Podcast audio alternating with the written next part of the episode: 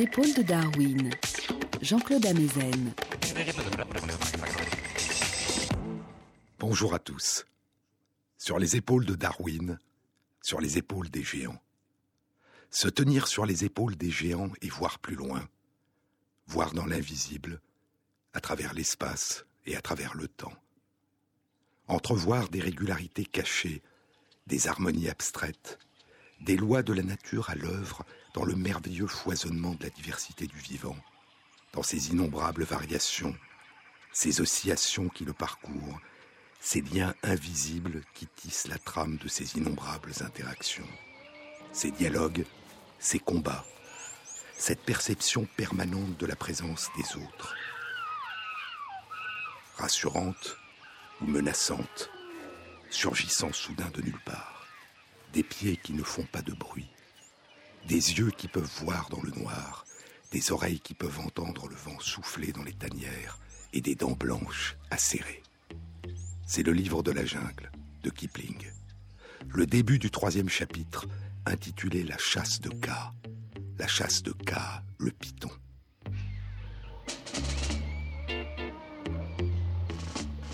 Tout ce qui est dit ici, écrit Kipling, tout ce qui est dit ici arriva quelque temps avant que Mowgli quitte la horde des loups Sinoni et se venge lui-même de Shere Khan, le tigre. C'était durant les jours où l'ours Balou enseignait à Mowgli la loi de la jungle. Le grand et vieil ours brun, si sérieux, était enchanté d'avoir un élève si doué. Les jeunes loups n'apprennent que le chant de la chasse, des pieds qui ne font pas de bruit, des yeux qui peuvent voir dans le noir, des oreilles qui peuvent entendre le vent qui souffle dans les tanières, et des dents blanches acérées. Toutes ces choses sont les marques de nos frères. Il en faut peu pour être heureux, vraiment très peu pour être heureux. Chassez de votre esprit tous vos soucis. Youpi Prenez la vie du bon côté, riez, sautez, et vous serez un ours léché. Ouais, et vous serez un ours léché. Youpi Mais Mowgli devait apprendre beaucoup plus que cela. Parfois, Bagheera, la panthère noire, traversait la jungle pour voir comment son petit se débrouillait, et elle ronronnait la tête contre un arbre pendant que Mowgli récitait la leçon du jour à Balou. Le garçon savait grimper presque aussi bien qu'il savait nager, et savait nager presque aussi bien qu'il savait courir. Et alors Balou, le maître de la loi, lui enseigna les lois de la forêt et de l'eau. Comment distinguer une branche pourrie d'une branche ferme? Comment parler poliment aux abeilles sauvages quand ils se retrouvaient soudain face à un essaim à 15 mètres au-dessus du sol? Ce qu'il fallait dire à Mang, la chauve-souris, quand il le dérangeait dans les branchages à midi Et comment prévenir les serpents d'eau dans les étangs avant de faire jaillir l'eau en plongeant parmi eux? Aucun des habitants de la jungle n'aime être dérangé et tous sont tout à fait prêts à se précipiter sur un intrus. Alors, Mowgli apprit le cri de chasse de l'étranger, qui doit être répété à haute voix jusqu'à ce qu'on lui réponde. Il signifie, lorsqu'on le traduit, Donne-moi la permission de chasser ici parce que j'ai faim. Et la réponse est Alors chasse pour trouver de quoi te nourrir, mais pas pour le plaisir. Les bruits de la jungle, les cris, les chuchotements, les conversations, le brouhaha de la jungle.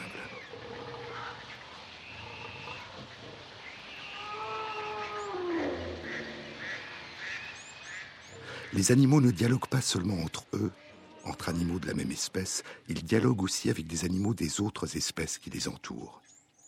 Chaque animal écoute, regarde, sent la présence ou les traces des innombrables autres animaux appartenant à différentes espèces, des animaux qu'il côtoie de manière pacifique, des animaux avec qui il coopère, mais aussi des proies, mais aussi des prédateurs.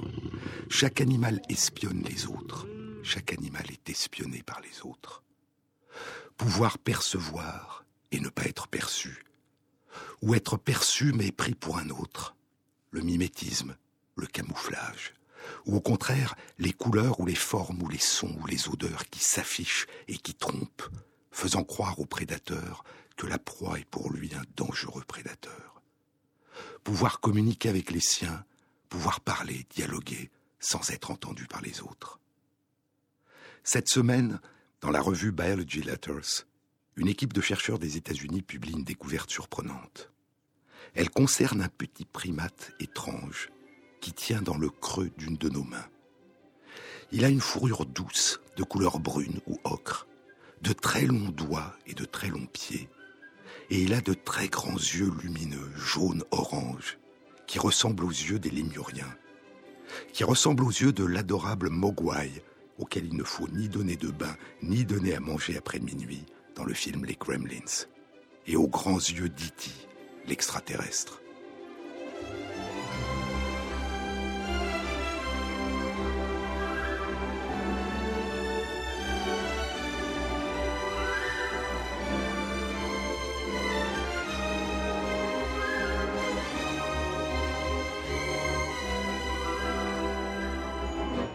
Ce petit primate vit dans les forêts d'Asie du Sud-Est, dans les forêts des Philippines, de Sumatra, de Bornéo. Il fait partie des espèces menacées et protégées. On l'appelle le tarsier des Philippines à cause de la longueur des os tarses de ses pieds. Il dort le jour et est éveillé durant la nuit. Il s'accroche aux branches, bouge très peu comme les pandas. Il est très timide. Mais contrairement aux pandas, il est extrêmement vif. C'est un redoutable chasseur. Il se nourrit d'insectes et parfois d'oiseaux, de lézards ou de petits serpents. Il bondit sur les insectes et les gobe au vol, et parfois bondit et saisit des oiseaux en plein vol. Il semble muet, complètement silencieux. On ne l'entend émettre aucun cri. Des chercheurs avaient remarqué un comportement étrange chez les tarsiers des Philippines. Ils ouvrent la bouche comme pour pousser un cri, mais on n'entend aucun son. Les chercheurs qui viennent de publier leur étude ont été tellement surpris par ce comportement qu'ils ont enregistré les singes avec un micro utilisé pour enregistrer les cris des chauves-souris. Comme vous le savez, la plupart des espèces de chauves-souris émettent et entendent des ultrasons. Et les chercheurs ont découvert que les tarsiers des Philippines, dans leurs forêts, sont très bruyants, très bavards, mais ils émettent tous leurs cris en ultrasons. L'oreille humaine ne perçoit les fréquences rapides des sons que jusqu'à une fréquence d'environ 20 000 Hertz. Au-delà de cette fréquence, on parle d'ultrasons, des sons au-delà de ce que l'oreille humaine perçoit. L'homme est la mesure de toute chose, disait Protagoras. Nous nous prenons pour la mesure de toute chose, et nous appelons audibles les sons que nous sommes capables d'entendre. Mais dans le monde des mammifères, il y a les mammifères volants, les chauves-souris, il y a les mammifères marins, les baleines et les dauphins, et certains mammifères terrestres, dont les chats et des rongeurs, qui sont capables à la fois d'émettre et d'entendre des ultrasons. L'oreille humaine ne perçoit pas les sons de fréquence supérieure à environ 20 000 Hertz, mais les tarsiers des Philippines perçoivent les ultrasons jusqu'à une fréquence de 91 000 Hertz. Et ils émettent leurs cris à une fréquence de 70 000 Hertz, des fréquences beaucoup plus élevées que celles que peuvent émettre ou entendre les autres mammifères terrestres. Les dialogues des tarsiers des Philippines se déroulent dans le monde du silence, pour les animaux appartenant à d'autres espèces qui partagent la même jungle. Lorsque les chercheurs ont analysé les cris des tarsiers des Philippines, ils ont été surpris de constater que leur cri est semblable à ceux des autres primates, un son long, tenu, suivi de plusieurs trilles. Mais si cette structure des cris est conservée, elle se déroule à une fréquence si rapide qu'elle est inaudible pour la plupart, si ce n'est la totalité, des autres habitants de la jungle. Les cris d'alarme des tarsiers des Philippines, lorsqu'ils perçoivent la présence d'un éventuel prédateur, sont silencieux. Lorsque des êtres humains s'approchent d'eux dans la jungle, ils lancent ces cris d'alarme qui ne révèlent pas leur propre présence aux intrus. Et les mères parlent à leurs petits, et les petits babillent et leur répondent sans que ces dialogues permanents n'éveillent l'attention de leurs prédateurs, notamment les oiseaux de proie. Mais il y a plus. Ces petits primates aux grands yeux jaunes orange brillants vivent la nuit, mais ont une mauvaise vision nocturne. Les insectes dont ils se nourrissent, comme les papillons de nuit et les sauterelles, émettent des ultrasons. Et il est probable que la capacité des tarsiers des Philippines, non seulement à émettre, mais aussi à percevoir les ultrasons, les aide à localiser l'insecte lorsqu'ils bondissent vers lui pour l'avaler. Et ainsi, les tarsiers des Philippines réussissent ce prodige apparemment rare dans leur habitat. Le rêve de tout espion, pouvoir entendre sans être entendu, pouvoir communiquer en utilisant un code secret, capturer leur proie tout en tentant d'échapper à leurs prédateurs. Dans le brouhaha continu des innombrables bruits qui parcourent la jungle. Mais il reste leur forme et leur couleur visibles par les prédateurs nocturnes, les bruits qu'ils font en bondissant sur leur proie et leur odeur.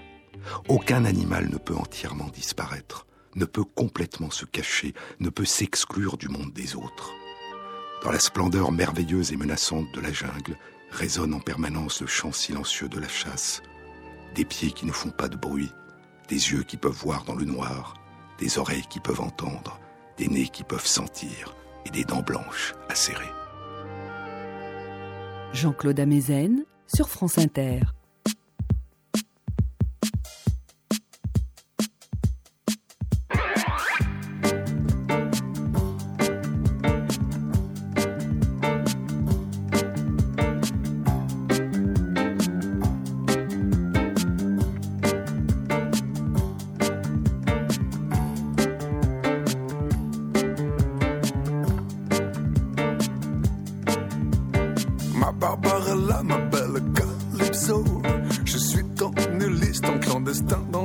De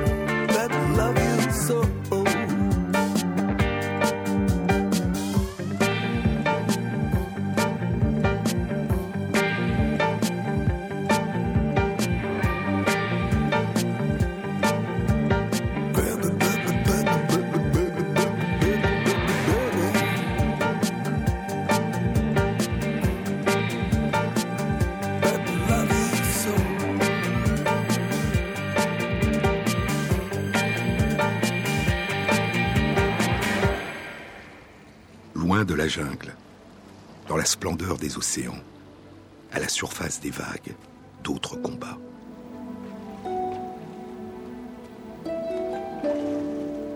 Le soleil s'était levé depuis deux heures.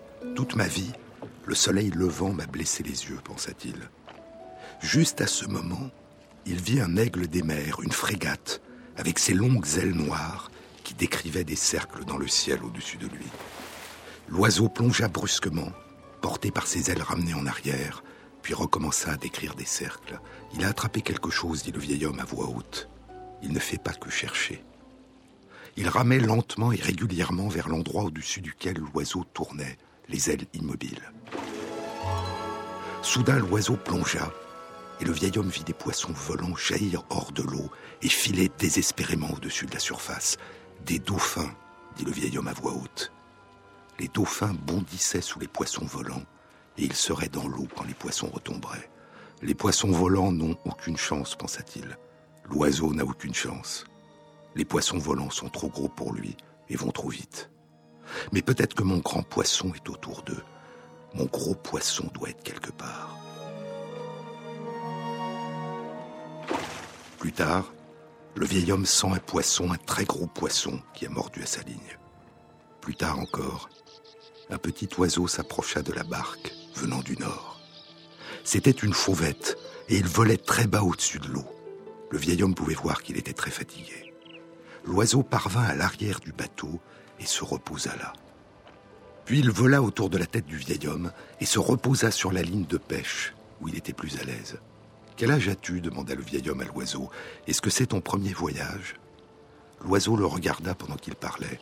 Il était trop fatigué, l'oiseau, pour examiner la ligne, et il tituba dessus lorsque ses pattes délicates s'y agrippèrent soudain. Elle est stable, immobile, lui dit le vieil homme. Elle est trop immobile.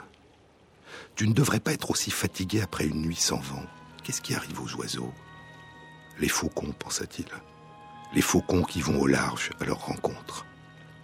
Mais il ne dit rien de cela à l'oiseau, qui ne pouvait de toute façon pas le comprendre et qui allait en apprendre assez tôt sur les faucons.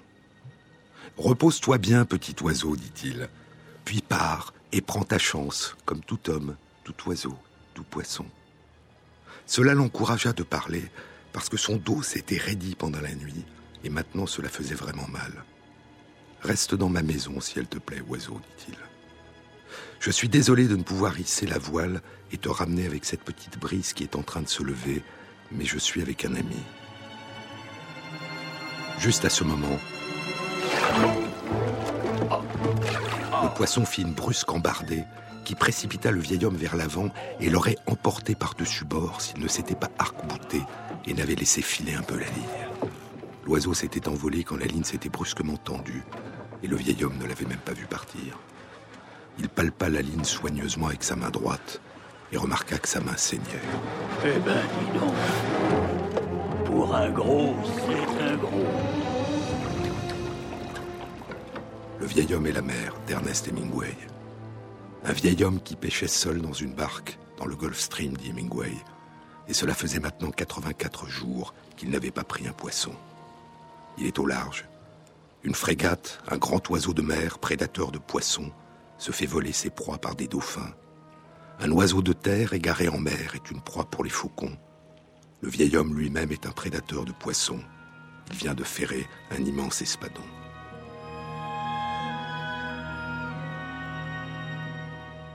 La lune s'était levée depuis longtemps, mais il dormait toujours, et le poisson continuait à tirer régulièrement sur la ligne, et le bateau continuait à avancer dans le tunnel de nuages. Il s'éveilla avec le mouvement brutal de son poing droit qui le frappa au visage, et la ligne qui le brûlait à travers sa main droite.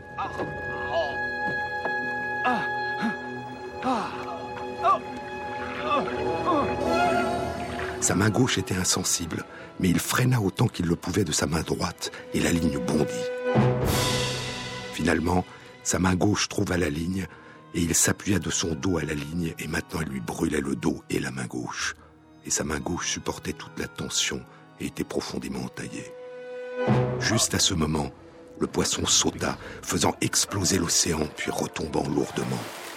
Puis l'espadon sauta encore et encore, et le bateau allait vite, malgré la ligne qui filait toujours. Et le vieil homme tendait la ligne jusqu'au point de rupture, et la tendait jusqu'au point de rupture encore et encore. Il ne pouvait voir les sauts du poisson, mais il entendait seulement la brisure de l'océan et le lourd jaillissement d'eau au moment où il retombait. Plus tard, le vieil homme harponne l'espadon et l'amarre à la barque. Il pensa, c'est un poisson qui peut nourrir un homme pendant tout l'hiver. Le vieil homme mettra la fin de la nuit, puis tout le jour suivant, puis la plus grande partie de la nuit suivante à revenir au port. Et il se battra tout ce temps contre les requins qui viennent dévorer la carcasse de l'espadon. Lorsqu'il pose les pieds sur le rivage, il ne reste que le squelette de l'espadon, six mètres de long de la tête à la queue, avec l'épée. Plus tard, dans sa vieille cabane tout en haut de la route, au-dessus du port, le vieil homme s'endort. Il rêve. Il ne rêve pas des oiseaux qui se nourrissent de poissons, ni des dauphins qui se nourrissent des mêmes poissons que les oiseaux de mer, ni des oiseaux qui se nourrissent d'autres oiseaux, ni d'un vieil homme qui se nourrit de grands poissons, ni des requins qui se nourrissent des mêmes grands poissons. Le vieil homme, dit Hemingway, le vieil homme rêvait de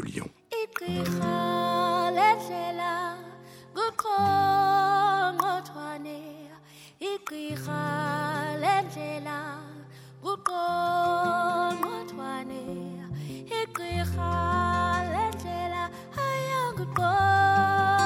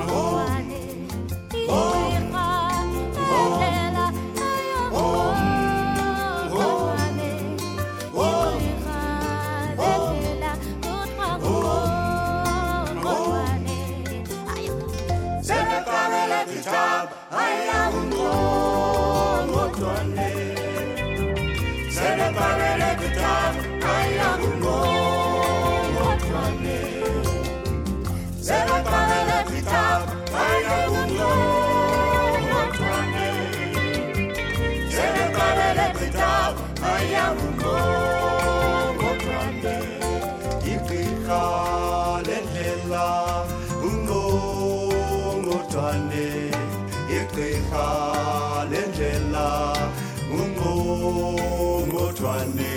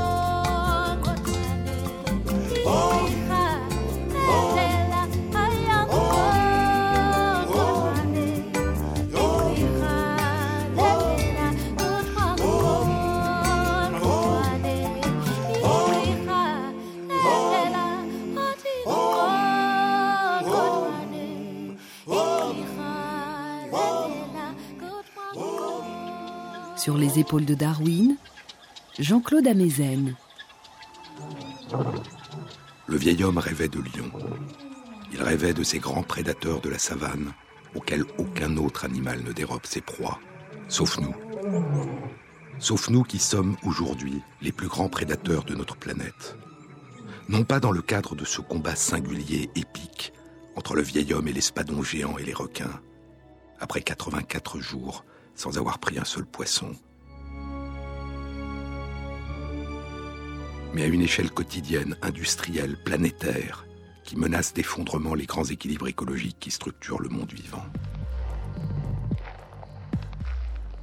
Cette trame invisible, ces oscillations permanentes qui le parcourent, ces marées qui le soulèvent, l'emportent et se retirent. Tenter de découvrir des régularités cachées, des lois qui révèlent les forces et les contraintes à l'œuvre dans la nature, qui rendent compte des lignes de force et de fragilité du monde vivant et des dangers que nous lui faisons courir, des dangers auxquels nous nous exposons nous-mêmes en lui portant atteinte. Je vous ai parlé il y a deux semaines de ces vagues, de ces oscillations permanentes de la taille des populations d'animaux prédateurs et de leurs proies, qu'Alfred Lotka et Vito Volterra ont modélisé au milieu des années 1920, il y a trois quarts de siècle. Ces équations que Lotka et Volterra ont élaborées de manière indépendante et qui rendent compte de ce mouvement de balancier qui s'éloigne et revient et repart autour d'un point d'équilibre sans s'y arrêter, comme le balancier d'une horloge, comme un pendule. La population de prédateurs augmente à mesure que les prédateurs se nourrissent de leur proie faisant diminuer la taille de la population de leur proie, ce qui provoque alors une diminution de la taille de la population des prédateurs, et permet à la population de proie d'augmenter à nouveau, conduisant alors à une nouvelle augmentation de la taille de la population de leurs prédateurs. Chacune des deux populations passe par un maximum, puis par un minimum, puis par un maximum, suivant les oscillations de l'autre population, s'élevant, puis plongeant à la suite de l'autre. Mais derrière cette symétrie apparente, de part et d'autre d'un état d'équilibre dont s'éloigne constamment chacune des populations, derrière la symétrie apparente de ces mouvements de balancier, il y a une asymétrie cachée. Dans cette course-poursuite permanente, la disparition de l'une ou l'autre des deux populations n'a pas la même conséquence pour l'autre. En effet, une disparition des prédateurs provoque une augmentation de la population des proies qui dépassera le sommet de ces oscillations maximales, alors que la disparition des proies entraînera une disparition des prédateurs. Tout du moins dans ce modèle très simplifié par rapport à la réalité, ce modèle très simplifié, une seule population de proies, une seule population de prédateurs. Et ce que révèle aussi le modèle de Lotka Volterra il y a trois quarts de siècle, c'est une autre conséquence plus contre-intuitive, moins évidente, plus paradoxale de cette asymétrie. Lorsque survient une diminution particulièrement importante de la taille de la population des proies, lorsque le creux de sa vague devient profond, la population la plus fragile est celle des prédateurs. Au-dessous d'un certain seuil, au-dessous d'une taille minimale de la population des proies, dans ce creux de leur vague d'oscillation, c'est la population de prédateurs qui a le plus de probabilité de s'effondrer et de disparaître. Le modèle de Volterra est en fait un modèle à deux prédateurs et deux proies. Dans la mer Adriatique, l'une des populations de prédateurs est constituée par les poissons sélaciens, les requins et les raies, et l'autre population de prédateurs est constituée par les pêcheurs des ports de Venise, Fiume et Trieste, dont les proies sont à la fois les poissons dont se nourrissent les Sélaciens et les prédateurs sélaciens eux-mêmes. Et je vous avais dit que des travaux très récents, publiés il y a deux mois, en décembre 2011, dans la revue Science, confirment cette implication des travaux de Voltaire. Dans un autre cas de figure proche de son modèle à deux prédateurs, une proie, mais qui ne concerne pas la mer Adriatique, mais l'ensemble des océans et des mers de notre planète. Une proie, des petits poissons de mer, les sardines, les harengs, les anchois, et deux populations de prédateurs en concurrence pour les mêmes proies. Les pêcheurs et les oiseaux de mer, les macareux, les fous de bassan, les pingouins. Et quand les pêcheurs font que la quantité de petits poissons, de sardines, de harengs et d'anchois dans les mers baisse en dessous du tiers de leur quantité maximale, les populations d'oiseaux de mer qui s'en nourrissent commencent à s'effondrer. Les oscillations dans la taille des populations de prédateurs marins sont moins robustes, plus fragiles les oscillations dans la taille des populations de leurs proies. Et lorsque nous entrons en concurrence avec des animaux prédateurs, en prélevant leurs proies, ce sont ces populations de prédateurs que nous risquons de faire disparaître en premier, avant même de causer la disparition des proies. En interférant massivement avec ces oscillations, ces équilibres dynamiques, nous les rendons instables. Nous risquons de provoquer leur effondrement et de faire disparaître d'autres populations que celles que nous prélevons. Nous coupons des liens invisibles qui relient entre elles des espèces différentes. Plus encore que les extinctions d'espèces, ce qui échappe aujourd'hui au regard, c'est une forme d'extinction beaucoup plus insidieuse. C'est l'extinction des interactions écologiques. Les grands écosystèmes se construisent sur des réseaux d'interaction entre les êtres vivants, faits de compétition, de coopération, de prédation, de relations d'interdépendance, et aussi d'interaction entre ces êtres vivants et des processus physico-chimiques non vivants, l'eau, la température, l'ensoleillement, les barrières terrestres et marines. Et ces interactions lient entre eux les individus qui appartiennent à d'innombrables espèces, sur des échelles de distance qui vont de quelques millimètres à plusieurs milliers de kilomètres, dans des réseaux d'interdépendance complexes et dynamiques, toujours renouvelés. Les effets de rupture d'équilibre peuvent mettre des dizaines d'années à devenir visibles en raison du temps de génération long de certaines espèces.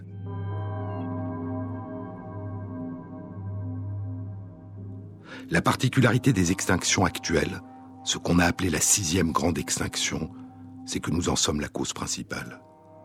Et elle implique non seulement la disparition progressive d'animaux de très petite taille, les abeilles, qui jouent un rôle essentiel de pollinisation des fleurs et des arbres fruitiers, les grenouilles.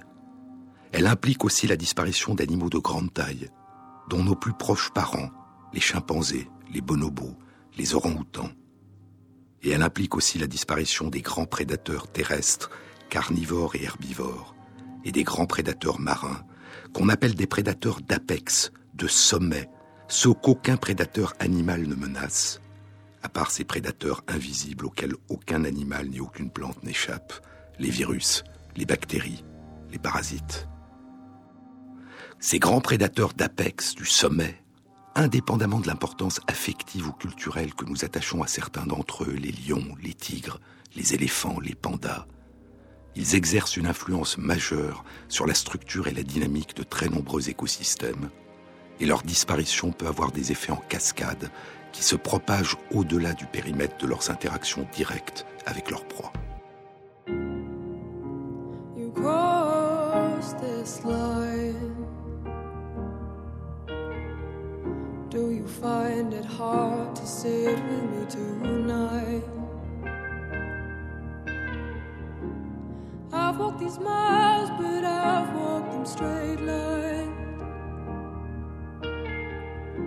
You'll never know what it's like to be fine.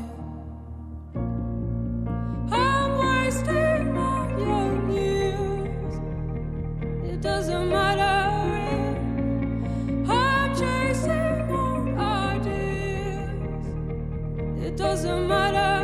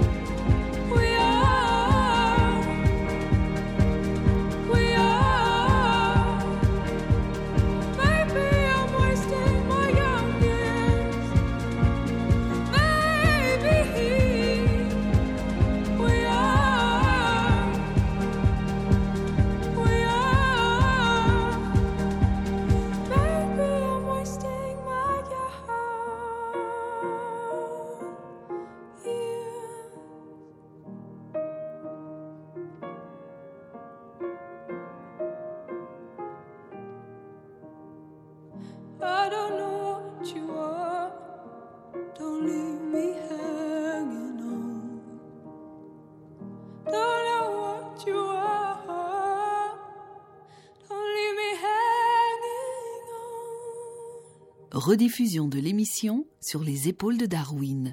Jean-Claude Amezen. Un article publié en juillet 2011 dans la revue Science fait un bilan des multiples effets en cascade que peut provoquer la disparition des grands prédateurs d'apex du sommet. Des effets sur la propagation des feux de forêt, sur la composition des lacs et des milieux marins, sur la séquestration de carbone et sur la robustesse, la résilience des écosystèmes. Certains de ces effets peuvent être spectaculaires. Sur l'île écossaise de Rome, l'élimination des loups depuis plus de deux siècles a conduit les herbivores à transformer un environnement de forêt en une île sans aucun arbre. En Amérique du Nord, les loups et les grands prédateurs carnivores n'ont commencé à disparaître qu'au début du XXe siècle.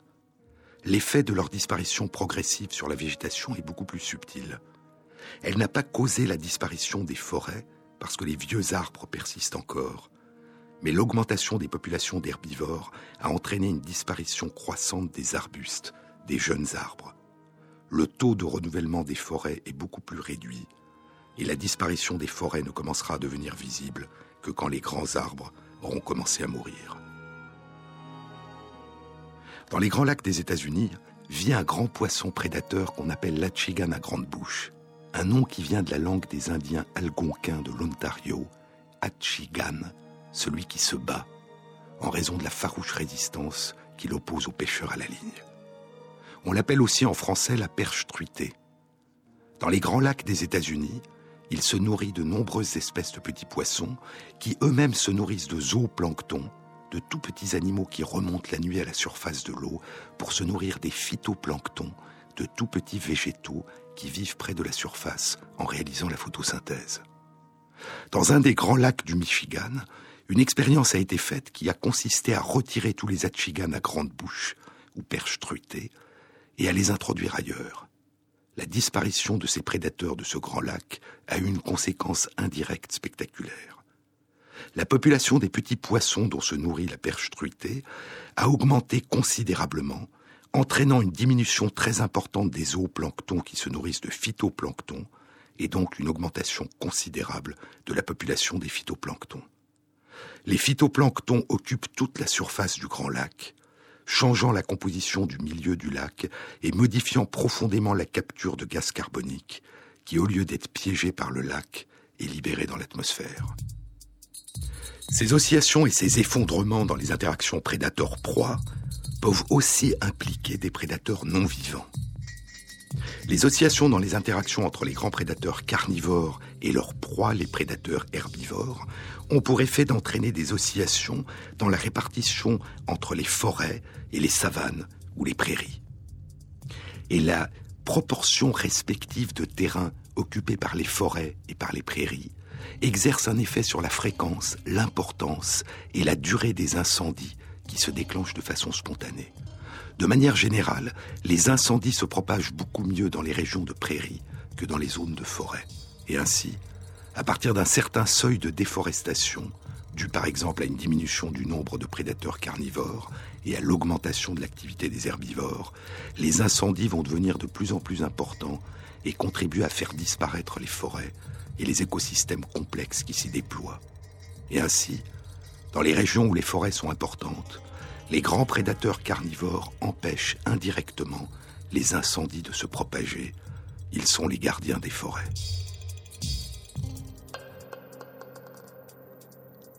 Ces réseaux d'interactions multiples et complexes, une partie de leur robustesse qui contribue au maintien des équilibres, à leur résistance aux perturbations, une partie de cette robustesse provient du fait qu'ils ne répondent pas tous à ces effets de cascade.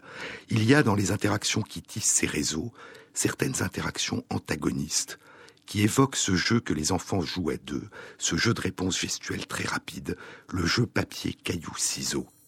L'index et le majeur écartés, des ciseaux, le poing serré, un caillou, la paume de la main étendue à plat, une feuille de papier. Si le concurrent fait le signe des ciseaux, il faut répondre par le signe du caillou qui ébrèche les ciseaux. Si le concurrent fait le signe du caillou, il faut répondre par le signe du papier qui recouvre le caillou. Les ciseaux gagnent sur le papier, mais perdent contre le caillou. Le caillou gagne contre les ciseaux, mais perd contre le papier. Aucun des trois ne gagne sur tous les autres. Et ces asymétries dans les interactions entre les animaux appartenant à différentes espèces participent à la résistance des écosystèmes et au maintien de la biodiversité. Mais à partir de certains seuils vont se produire les ruptures d'équilibre les effondrements d'oscillations, les basculements dans des états alternatifs, sous la forme de phénomènes de tout ou rien.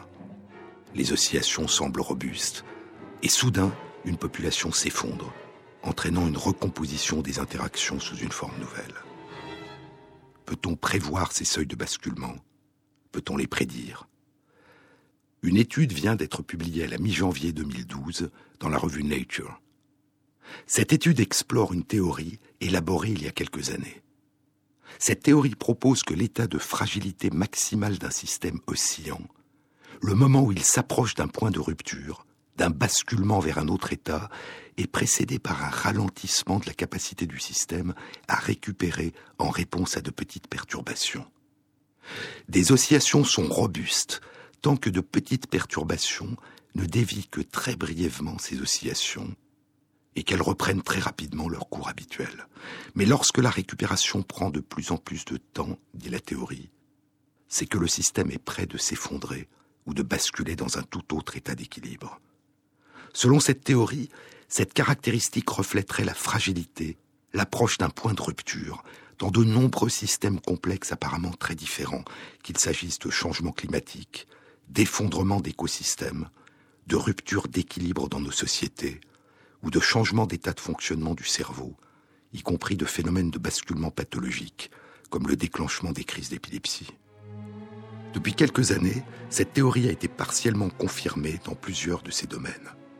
Et l'étude publiée le mois dernier dans la revue Nature apporte une confirmation très claire dans un modèle d'interaction très simple entre de petites bactéries qui pratiquent la photosynthèse, des cyanobactéries.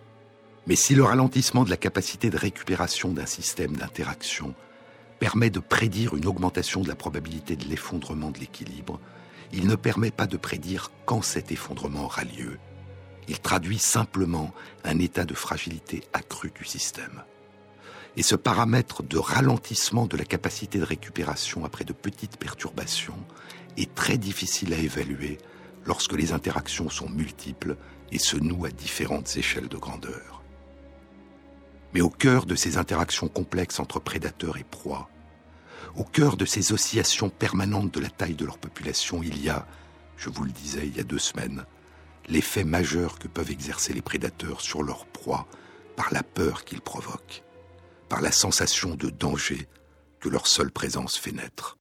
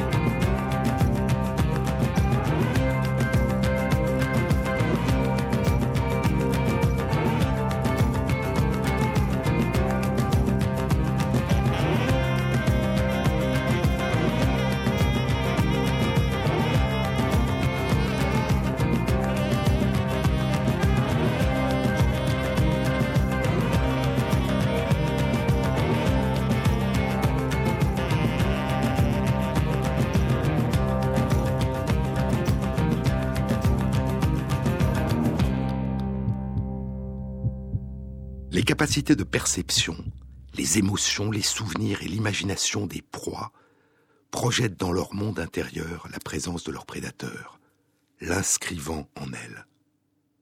Ces capacités permettent aux proies de tenter de fuir, de se cacher, d'échapper à leur prédateur, avec pour effet, en cas de réussite, une augmentation de la taille de la population des proies.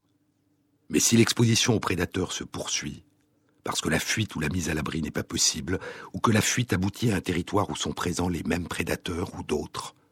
La peur permanente peut avoir des effets délétères considérables et entraîner à elle seule une diminution de la taille de la population des proies. Et je vous ai parlé de cette étude publiée il y a deux mois dans la revue Science. Cette étude réalisée chez de petits oiseaux, les moineaux chanteurs, les bruants chanteurs, qui vivent dans les îles de la Colombie-Britannique au Canada. Le seul fait d'entendre les cris de leurs prédateurs, diffusés par haut-parleurs près de leur nid, pendant la saison des couvées, alors que les chercheurs protègent les nids de toute agression par les prédateurs, ce seul fait d'entendre les cris de leurs prédateurs a pour effet de provoquer une réduction de près de moitié du nombre d'oisillons qui vont quitter le nid. La peur, sur des temps brefs, peut sauver.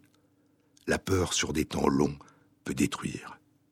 Des travaux récents ont commencé à intégrer aux équations de Lotka-Volterra cet effet de la perception du danger par les proies, à intégrer cette dimension essentiellement subjective dans la modélisation des oscillations des populations de prédateurs et de leurs proies. Les proies qui ont été étudiées dans les recherches que je viens d'évoquer sont des oiseaux, les moineaux chanteurs, les bruants chanteurs, des êtres complexes dont les modes de communication, les chants, les comportements parentaux traduisent la richesse des sensations, des perceptions, des émotions, traduisent la richesse de leurs mondes intérieurs. Mais jusqu'où, dans l'extraordinaire diversité du monde animal, la sensation de danger face à des prédateurs peut-elle exercer son empreinte? Une étude réalisée par une équipe canadienne et publiée il y a six mois dans la revue Ecology indique que la perception de la présence de prédateurs provoque chez un tout petit animal les mêmes effets délétères que chez les oiseaux bruyants chanteurs. Ce petit animal vole aussi dans les airs. C'est une libellule. Les libellules volent entre mai et juillet pendant environ trois mois. Mais ces quelques mois de leur vie adulte ne représentent que 20% ou parfois moins encore de leur durée totale d'existence pendant un an, parfois plus. Elles vivent dans l'eau, sous la forme de petites larves qui se nourrissent de plancton. Les libellules adultes pondent leurs œufs durant l'été, les œufs éclosent au bout d'un mois, donnant naissance à une petite larve qui vit pendant dix mois, voire un an de plus, dans l'eau. Puis au printemps suivant ou au printemps de l'année suivante, la larve aquatique se transforme en libellule adulte et commence à voyager et à chasser dans les airs les larves aquatiques sont elles-mêmes la proie de poissons. Et les chercheurs se sont demandé quel pourrait être l'effet chez ces petites larves de libellules, au début de leur développement, de la perception de la présence continuelle d'un danger dont elles sont protégées. Ils ont placé ces petites larves dans un aquarium dans lequel ils ont introduit des poissons prédateurs qui s'en nourrissent, des poissons prédateurs qu'ils ont enfermés dans des cages. La seule présence de ces prédateurs qui ne pouvaient les atteindre provoquer la mort des trois quarts des petites larves. Chez le quart qui survit, il n'y a pas d'effet détectable à long terme. Quand les larves de libellules sont mises en présence des prédateurs, non pas au début de leur vie, mais à un stade plus tardif, la perception du danger entraîne peu de mortalité, mais leur métamorphose est perturbée. La métamorphose échoue cinq fois plus fréquemment qu'en l'absence de prédateurs. Et ainsi, chez ce tout petit animal, chez ce petit insecte, au tout début de sa vie, la seule perception d'un danger auquel il ne peut échapper, même s'il ne peut l'atteindre, provoque un effet délétère important. Une série d'études indique que le stress rend les animaux plus sensibles aux effets délétères d'autres agressions. Chez les batraciens, les grenouilles et les crapauds, des études publiées il y a dix ans indiquent que la perception de la présence d'un prédateur entraîne une mortalité considérable en présence d'herbicides. La seule présence d'un prédateur ou la seule présence d'herbicides à cette concentration n'avait pas d'effet significatif sur la survie de ces batraciens. Deux événements qui sont chacun stressants, mais n'entraînent pas en eux-mêmes de manière isolée la mort, peuvent devenir mortels lorsqu'ils sont associés. Et ainsi, chez des animaux appartenant à des branches très éloignées du buisson de l'évolution du vivant, des oiseaux, les bruyants chanteurs, des grenouilles et de petites larves aquatiques de libellules, dotées de capacités de perception et de représentation du monde probablement très différentes. L'ombre de la présence des prédateurs exerce une profonde empreinte, entraînant, selon les cas, la mort ou un frein au développement des petits, une baisse de la fécondité des adultes ou une sensibilité majeure à d'autres agressions de l'environnement. Ce qui ne nous détruit pas nous rend plus forts, disait Nietzsche. Mais il n'est pas si facile de déterminer précisément ce qui ne détruit pas. Ce qui ne détruit pas d'emblée peut creuser une fragilité tout d'abord invisible, qui se révélera à distance ou en fonction des changements de l'environnement. Ce qui peut nous rendre plus forts, ou tout du moins plus heureux, c'est la confiance, la présence rassurante, rayonnante de ceux et de celles qui tiennent à nous et auxquels nous tenons.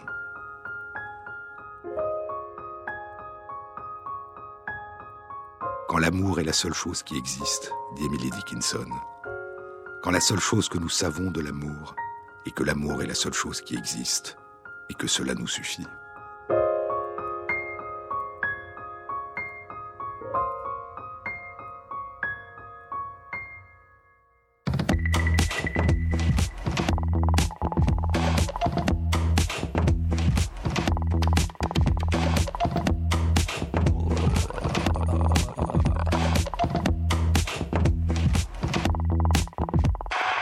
Cette émission a été réalisée par Christophe Imbert, avec à la prise de son Cédric Lalanne et Thierry Dupin à la programmation musicale. Et merci à Christophe Magère qui intègre sur la page de l'émission sur le site franceinter.fr les références aux articles scientifiques et aux livres dont je vous ai parlé. Une annonce. Aujourd'hui, le 5 avril, aura lieu à la Maison de la Chimie à Paris la journée annuelle de réflexion des lycéens organisée par le Comité consultatif national d'éthique. Elle aura pour thème la quête de performance. Vous trouverez les informations concernant cette journée ouverte au public sur la page de l'émission sur le site franceinter.fr. Bon week-end à tous, à samedi prochain.